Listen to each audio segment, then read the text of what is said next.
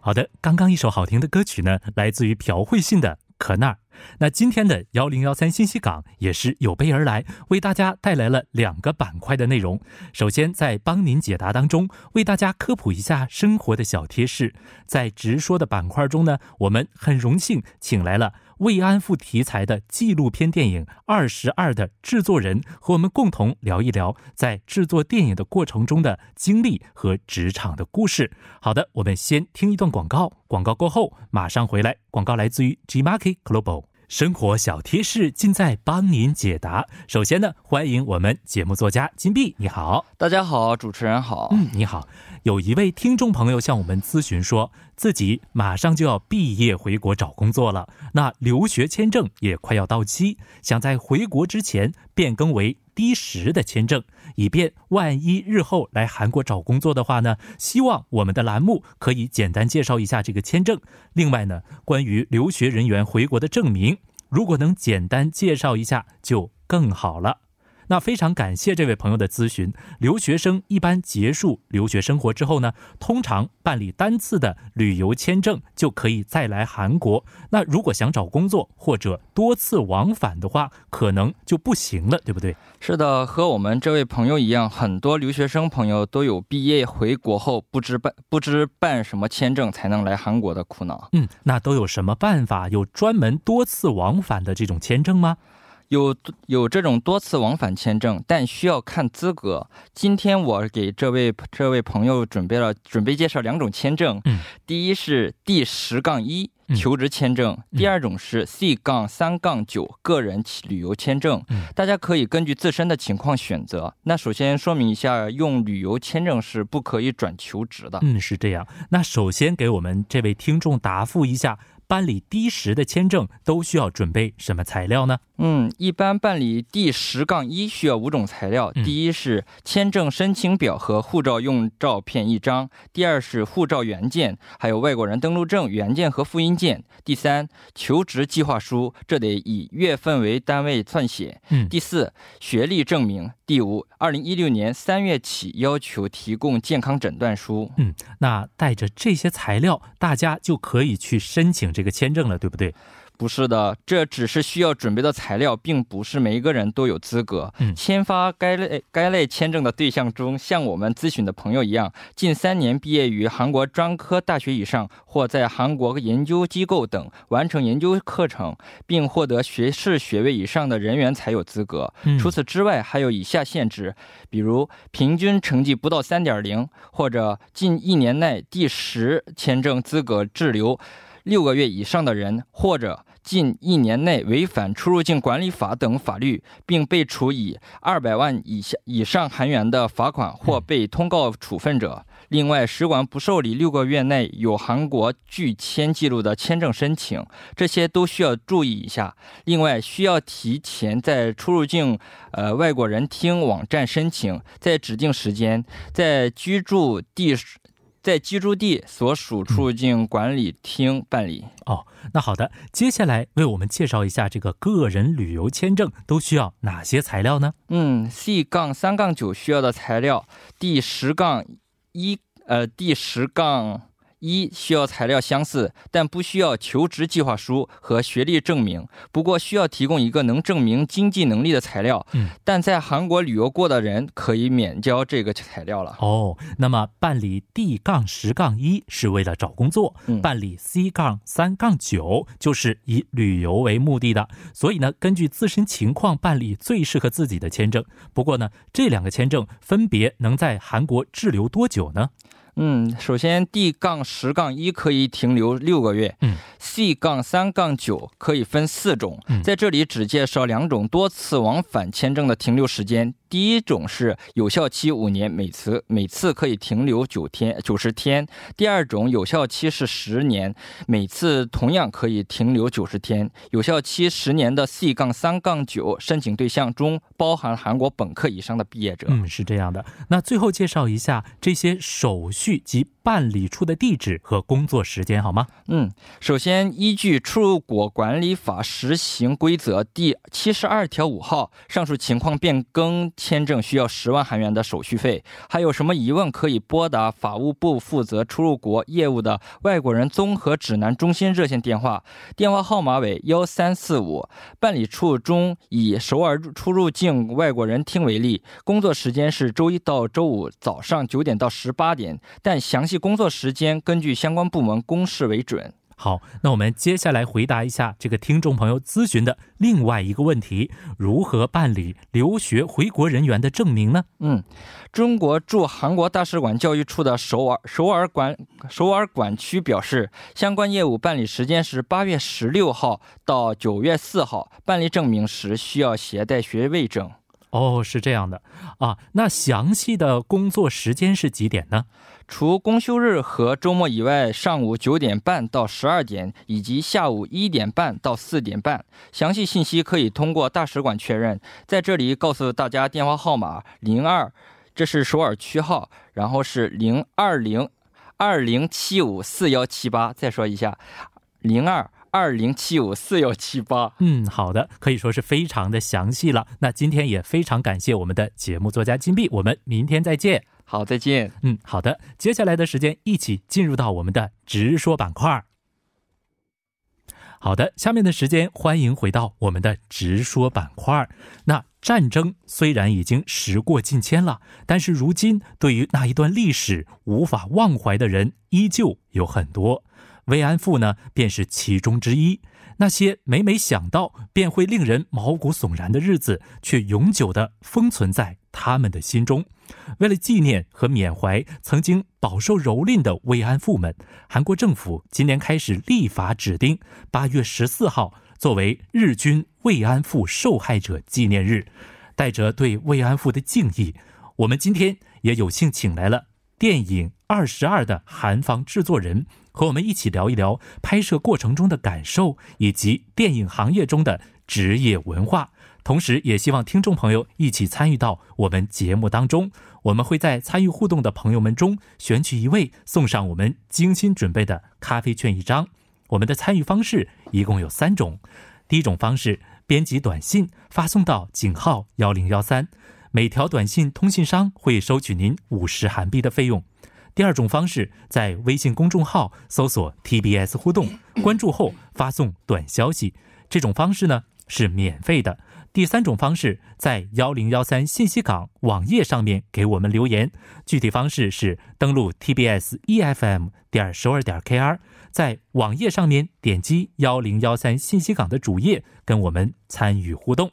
好的，下面呢非常激动，首先有请出我们今天的嘉宾。你好，啊，你好，嗯，首先给我们自我介绍一下好吗？哎，大家好，我是电影。二十二的制片人金元东哦，你好，你好，可以说是我的偶像来了，嗯，真的是偶像来了。您是这个又是制作人又是投资人是吧？对，还有顺便是一个联合制片人。哦，是这样。那作为这部电影的整个一个制作人，当初您是怎么想要做这部电影？什么样的契机让您选择拍摄这部影片的呢？其实对我来讲，嗯，二十二是不是我的第一个？慰安妇题材的电影哦，呃，对我来讲是就是第三部的，呃，有关慰安妇题材的作品。嗯，我听说过之前有一部叫《阴差》，有一个剧情片。哦，是这样。就是我一二年制作的那个一个剧情片的。嗯嗯。或者第二是有一个名字叫《遇见少女》。哦，是这样。这个也是电视纪录片的。嗯。我就二十二是我的第三个呃有关慰安妇题材的纪录片。嗯，是这样。那是什么契机让您选择拍摄？这个类型的影片呢？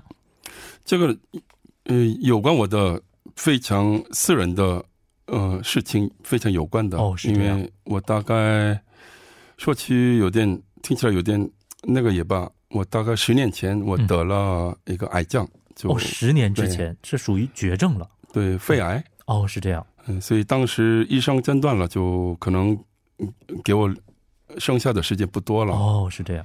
所以当时，因为作为一个一个文化产业的从事者，嗯，不过好像遇到了一个生命危机以后，好像非常怎么说，好像没有一个没有一个做好一个非常有意义的事情，对，所以我就到处找一下有没有呃，剩下的时间为了这样的事情去要服务嘛。嗯嗯。完了，当时 有个朋友给我推荐，那要不然现在有关慰安妇题材的一些影视作品不多不多，所以你要看一下有关这个方面的书籍怎么样。所以我就买了几本书。嗯，完了就因为有关慰安妇方面的一些呃很多一些志愿者，他们的出发点都一样的。对，跟跟我一样，就一开始什么都不懂。不过，嗯，看了越多，就可能我们也是不能再回避了。嗯，所以我就后来就哦下决心要拍有关这样方面的影视作品了。嗯，您是也是在了解的过程中，慢慢的越来越关注这个题材，慢慢的自身也融入到这个题材的拍摄当中，对对对，没错。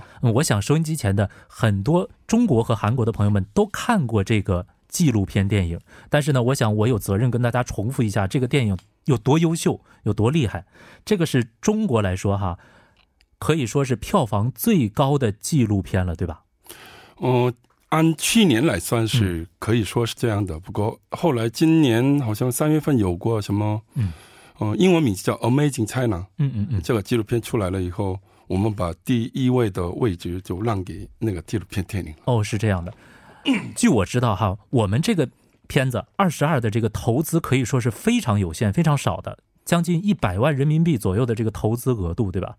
对，一开始是我们连一百万都不到了。嗯，不，后来因为这个，因对导演一个名字叫郭柯郭导演来讲的话，因为就是他毕业大学以后第一部影视作品，完了呢。因为你也知道慰安妇题材的电影啊，很多投资者认为非常少，非常没有前景，不能挣钱的事情，不赚钱，对对。所以当然，我们没找到一个合适的投资家。嗯，所以呃，郭克导演也是，他拍摄过程当中已经资金短缺的，一边拍一边筹钱的这种感觉。而且呢，据我知道，在网上发起了这个几万人的众筹活动。是是是，嗯，这也是这个广大网友哈。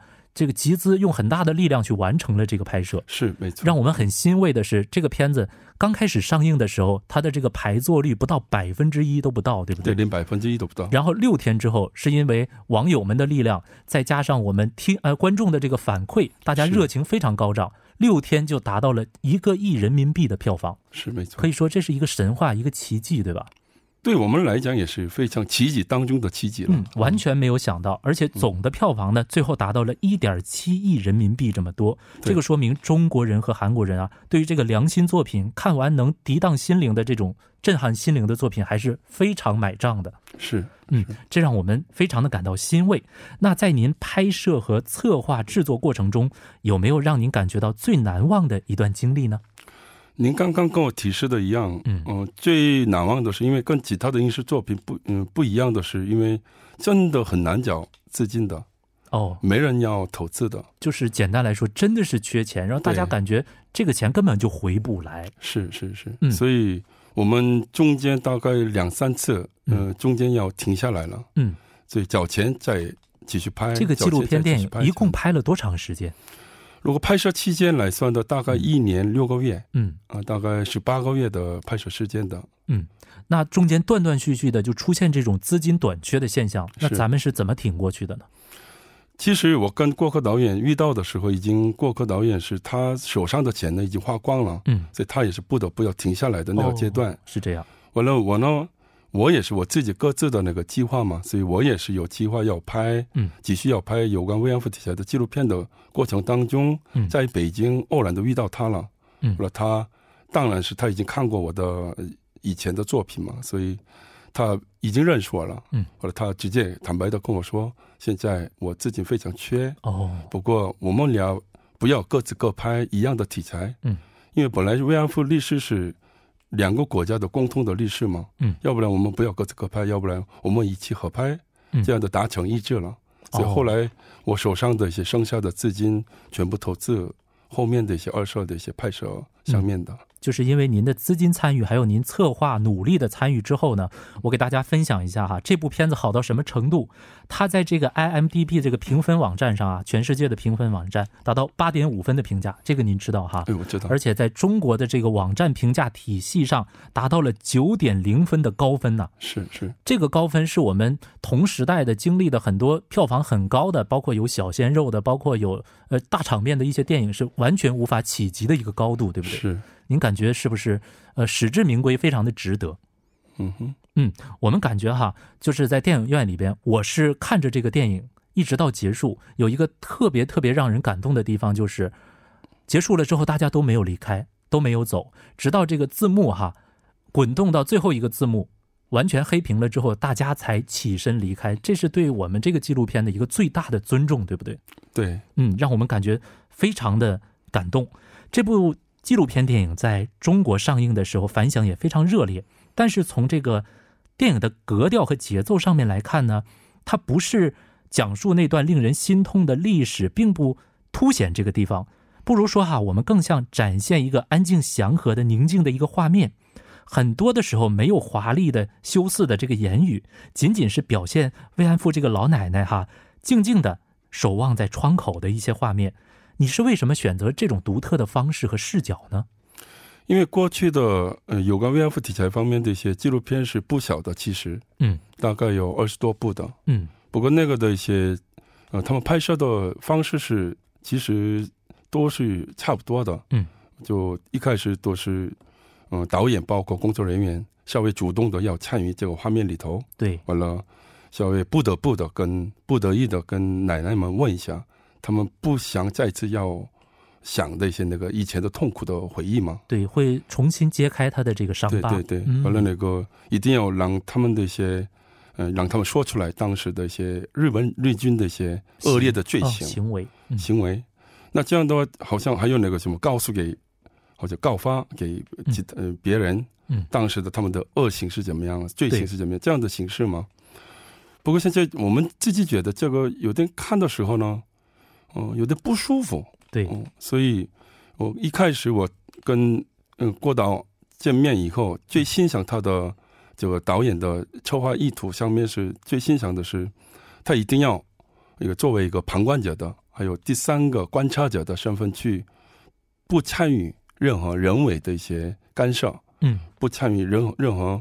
人为的一些跟他们主动提问什么？他好像是一个默默的在旁边的记录者，记录这些老奶奶生活的点点滴滴，没有任何的目的在里边。是是，嗯，以前的片子我也关注过，他们的目的很明确，就是我要想办法让这些受害者说出来当时的经历。嗯，是这样的。所以我看完这个影片以后，大家才知道，这个我们的大概九十七分钟左右的这个放映时间内，这个电影里头一个音乐都没有。哦，是这样，所以这个也是一个导演的固执。哦，是导演的一种执念在里对，所以后来我跟他稍微争论了。嗯，你片尾的时候有字幕上去的时候呢，那那个时候呢，能不能求你能不能放一个音乐？音乐那个都没有音乐的，真的太闷了。哦，所以他后来那个时候答应我的要求嘛。不过其实我们的电影整个电影里头一个呃人为的音乐都没有。完了，他的什么目标是什么？这个电影里头不要一一哪怕一点点也罢，不要人为的干涉，人为的参与。他可能有这种想法，就是说我们的情绪一点都不要带到这个电影里面去，就是真实的还原。有一句话说的非常好，叫“不能铭记历史的人，注定要重蹈覆辙”。那我们第一部分的直说内容就暂时告一段落，我们听一段音乐，稍事休息，继续回到我们第二部分的内容中来。音乐来自于燕池的《九重山》。这个音乐呢，也是电影《二十二》的主题曲，请欣赏。好的，欢迎回到我们的节目当中。我们今天节目的主题是《二十二》中的电影故事。那上一部分呢，嘉宾和我们一起来探讨了《二十二》这个纪录片电影中的拍摄意图以及对慰安妇题材的种种感悟。那么在第二部分当中，我们继续和嘉宾进行讨论。那通过这么多年的。慰安妇题材的走访记录，想必嘉宾也对慰安妇事件会有一个深刻的认识和感悟。在这里，是否跟我们能谈一谈呢？其实，这次，嗯，韩国上映了以后，嗯，也有不小的一个报道，完了报道下面也有很多网友的一些一些留言嘛，嗯，有的网友留言的是比较怎么说，嗯，呃，又是慰安妇题材吗？嗯嗯，还有嗯，看腻了，嗯，什么够了这样的一些不太好的留言也不晓得，嗯，不过现在我 有机会的时候跟大家说的是，因为慰安妇题材的其实。看起来是多也罢，其实我们统计有过统计，大概有关慰安妇题材的方面的影视作品总共有三十六部里。嗯，其当时跟娱乐的电影啊，或者是电视作品来说，比较还是很少的。对，嗯，所以这个当中能正式上院线也是只有十六部而已。嗯，不过相对的，是德国的犹太人大屠杀这个上面题材的电影是，嗯，主持人您猜大概有多少部电影？我猜可能一百部以上吧。对，有我们真的是统计过，大概六百八十五部电影了。哦，真是对。同样是作为受害的国家，这个电影和电视作品的这个数量不在一个级别上。是，所以我我认为，私人认为，慰安妇的这样的题材，包括南京大屠杀这样的题材，是跟犹太的大屠杀真的是差不多的一些力度的非常痛苦的一个历史吗？嗯。不仅不过现在有关这样方面的题材是只有三十六部，嗯，那这样的这是，呃，能敢说腻吗？或者是敢说太多吗？我感觉是可能是一些年轻人生活比较浮躁，是，然后他看这样类型的片子会感觉一定程度上比较压抑，是是，他不像娱乐的片子能给他带来开心啊快乐的一种心情。但是肯定的来说，他肯定是对这个历史不太了解。是，如果真正了解的话，我想所有的听众观众都不会说出这样的话。是，我想您也别太在意哈。呃，你有没有听说过最近的一个很流行的一个漫画 叫《刺青》？这个没听说过。嗯，请允许我向大家简单的读一点点其中的内容哈。他是一个韩国的这个历史漫画家，他画的一个这个黑白漫画作品。名字就叫做《刺青》，他是韩国的历史漫画家，叫朴建雄。最近在网络上非常的火哈。如果我相信这个听众和观众听到这个东西的时候，他绝对不会说这个东西腻了，嗯，因为这个画面实在是特别的让人警醒。他是讲一个呃一九二零年发生的一个十二岁的小女孩的故事。她在村里边打水的时候，想给父母做饭，然后她就被日军给抓走了。嗯，之后呢，带到一所警察亭里边。许多的军官就强暴了她，然后那个时候因为她大叫，所以被用袜子塞住了嘴巴。然后他哭喊的时候，呢那个警察局长就殴打了他的这个左眼，之后他就失明了，左眼睛就看不到了，再也看不到了。再之后呢，他们被迫服务了当时相当于五千名这个日本官兵被迫的，那这个一天平均要。要接待十到十五名日本士兵，多的时候一天要接待四十个人。嗯，然后有一个日本士兵有一天问他们说：“有谁没有接待超过一百个士兵？”有几个人举手了之后，这几个人就全部被当场杀死了。嗯，这是用黑白漫画的形式，是真实的事件，把他们放在这个钉子的板上，然后来回的滚来滚去，之后他们都去世了。去世之后呢，他们砍下了其中一个女孩子的头颅，砍下来之后呢。跟其他的幸存的女孩子，嗯，就说这个非常的血腥的场面，跟他们说，你们哭喊是因为你们肯定是没吃到肉。他当时就把这个头颅给放在锅里煮了，然后分给其他的女孩子吃。嗯，如果这个这些事情真的由这个呃我们的年轻人知道了之后，应该产生的心理应该是愤怒，对吧？对，没错。嗯，其实根本就不是这个片子多还是少，应该铭记这个时刻。是，如果真的忘记的话，是对历史和对我们自己的一种背叛。是，嗯，这个太重要了。那您从事了这么多年中韩文化产业的相关内容，您觉得现在中韩文化产业的这个合作状况怎么样？大家都知道的一样，嗯，其实近两年因为。嗯，因为萨德的问题，嗯，其实韩国跟中国的两国国家关系是不是很好的？对，有些摩擦。对对对，所以当然现在文总统上来了以后，应该中韩关系越来越现在好转的嘛，有一些好的迹象了哈。不过现在这两年的时间啊，嗯，现在网络这么发达了，经济也这么发达了，当然是两年的时间也是真的是不不不小的时间了。所以，嗯，我觉得这两年。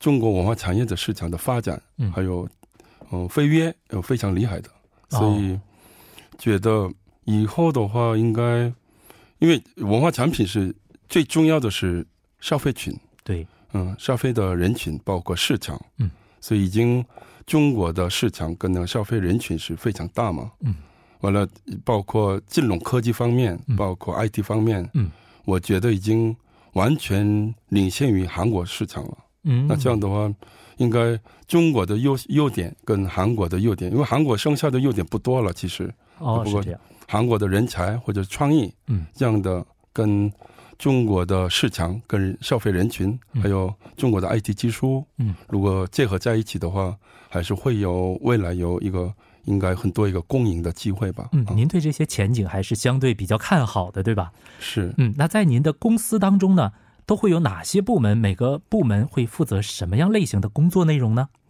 我们公司有呃嗯分开的大概三款业务，嗯。嗯第一个是嗯、跟二十二一样的，嗯，有电影，包括综艺节目，还有嗯。电视剧这样的一些影视制作的一些制作部门，嗯，有第二个业务是有关嗯嗯英文叫 convention，、嗯。就是会会务跟那个活动这样方面的一些，就打个比方说。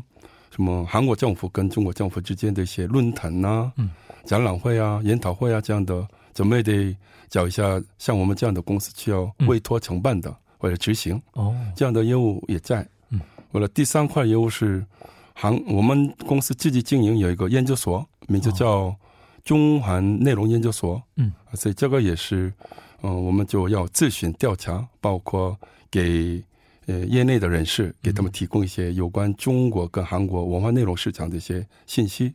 哦，这样的有总共有三块业务了啊。都是文化产业相关的。对对对。那在您公司的这个中国职员和韩国职员的比例有一些特殊的要求吗？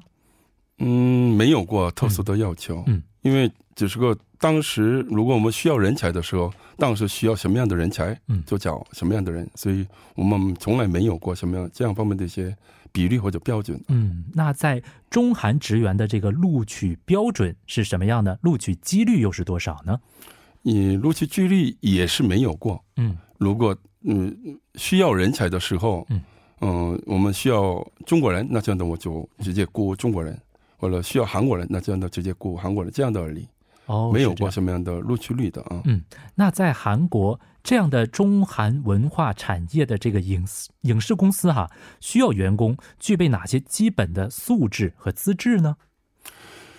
因为这个呢，嗯，准确，嗯嗯，确实是我的私人的见解吧。不过我对我来讲呢，我呢主要看他的人品还有素质的问题。嗯，就打个比方说，如果有两个人在，嗯如果第一个人是，嗯、不太能干，嗯，不过可信、能靠谱的，比较靠得住比。较靠靠谱的人。不过第二个是非常能干，不过信誉方面有点 没法相信啊哦，这样的。那不过那这样的话，我绝对会选择第一个人，嗯，还是诚信为主，然后人品为主。因为文化产业这个重要的是，我们是不操作有实体性的产品嘛，嗯，都是呃产品都在人的心头脑里的，嗯，所以培养人才是蛮重要的。不过那个人，所以我们有钱的话，随时能找到能干的人。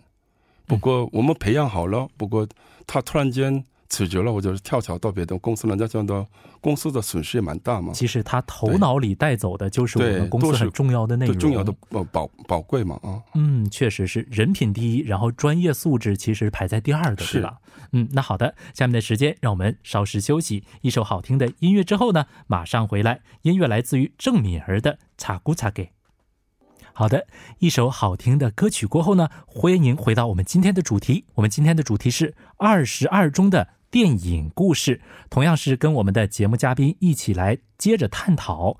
我想哈，面试的这个考核中，您会建议求职者会通过哪些方面来提高自己的竞争力呢？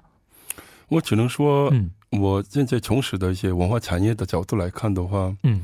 嗯，最需要的一些能力是应该是文笔吧，哦，文笔的能力，写作能力，对因为最近年轻人啊，嗯，跟上一代比，嗯的确看书看的不多，嗯，完了他们通过电脑写字也吧，都是通过电脑或者手机来写字嘛。看这个纸质的图书是越来越少了，是是啊，看网络小说是越来越多了，而且。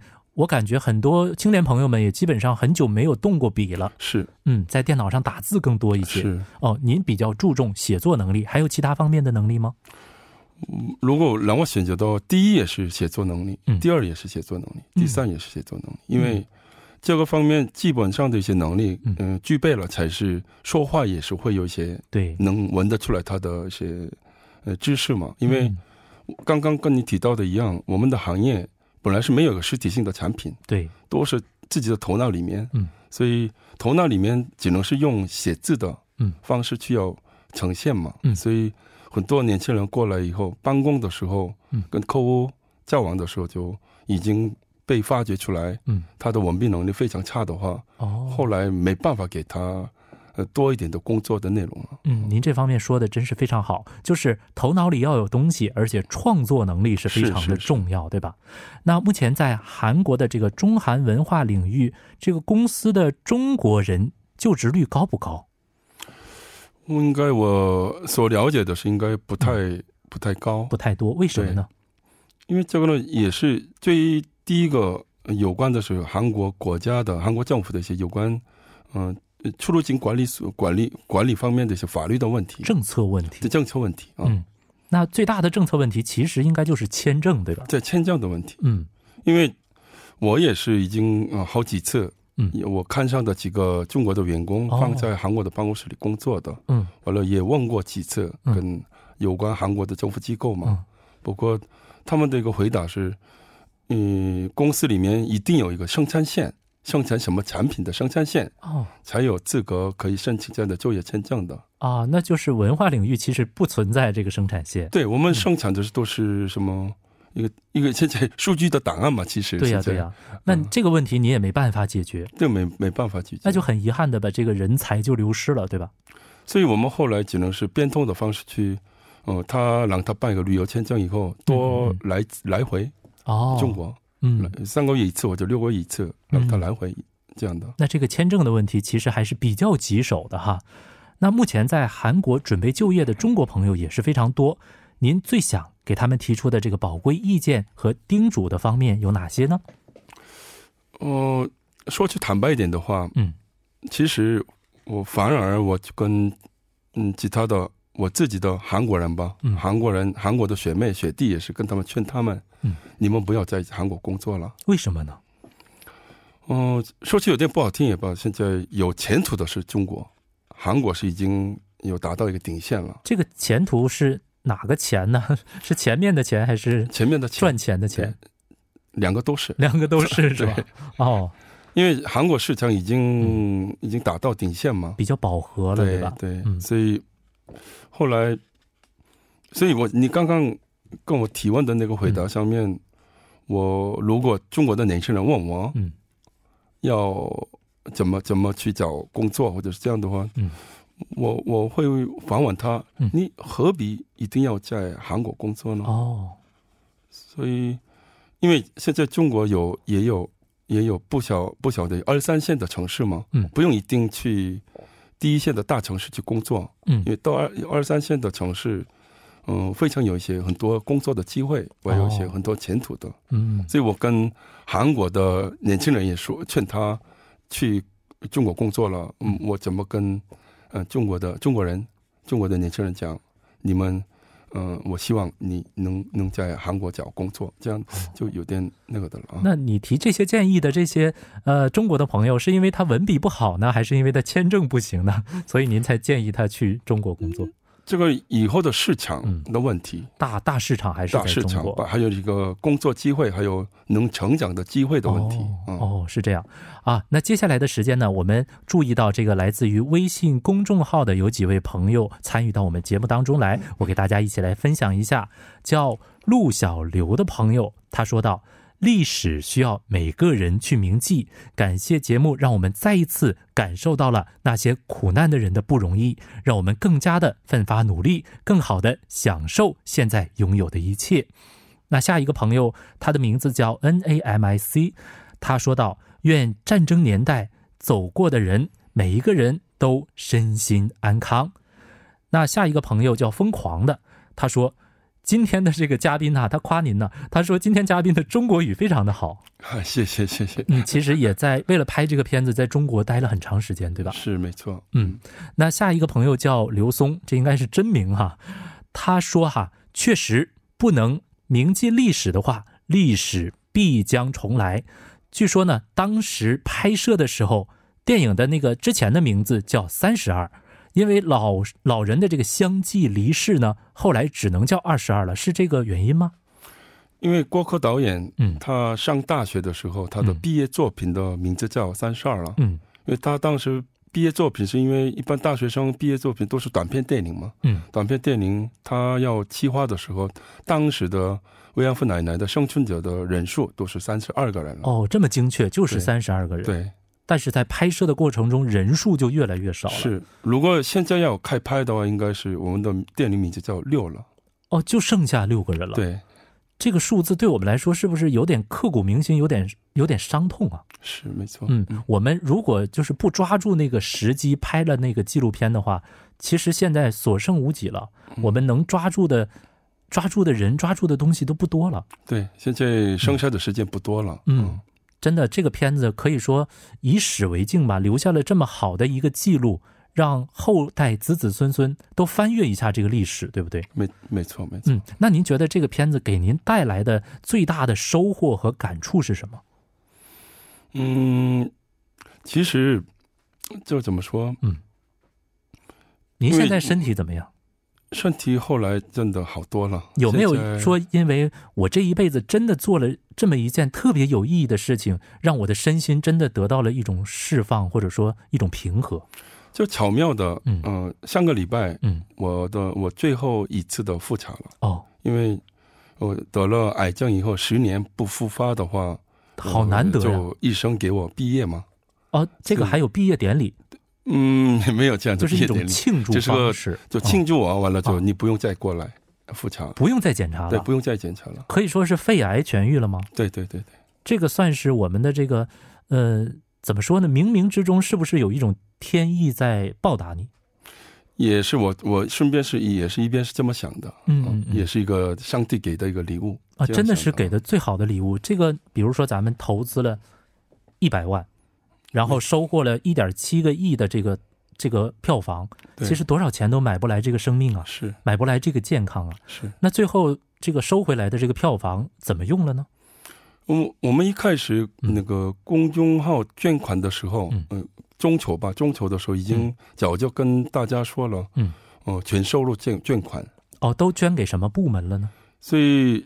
其实我们一开始我们已经往外公布的时候，我们也没想到会有这么这么好的票房嘛。哦，对对对。所以当时呢，没有具体的想过啊，应该这个钱怎么用的。嗯。不过后来，呃，有了这样的奇迹性的一些那个收入以后，嗯，我们后来就整理成，应该还是要，呃，呃，用一下我们自己的才华，嗯，要多做一些有个慰安妇的这样的历史的，都要。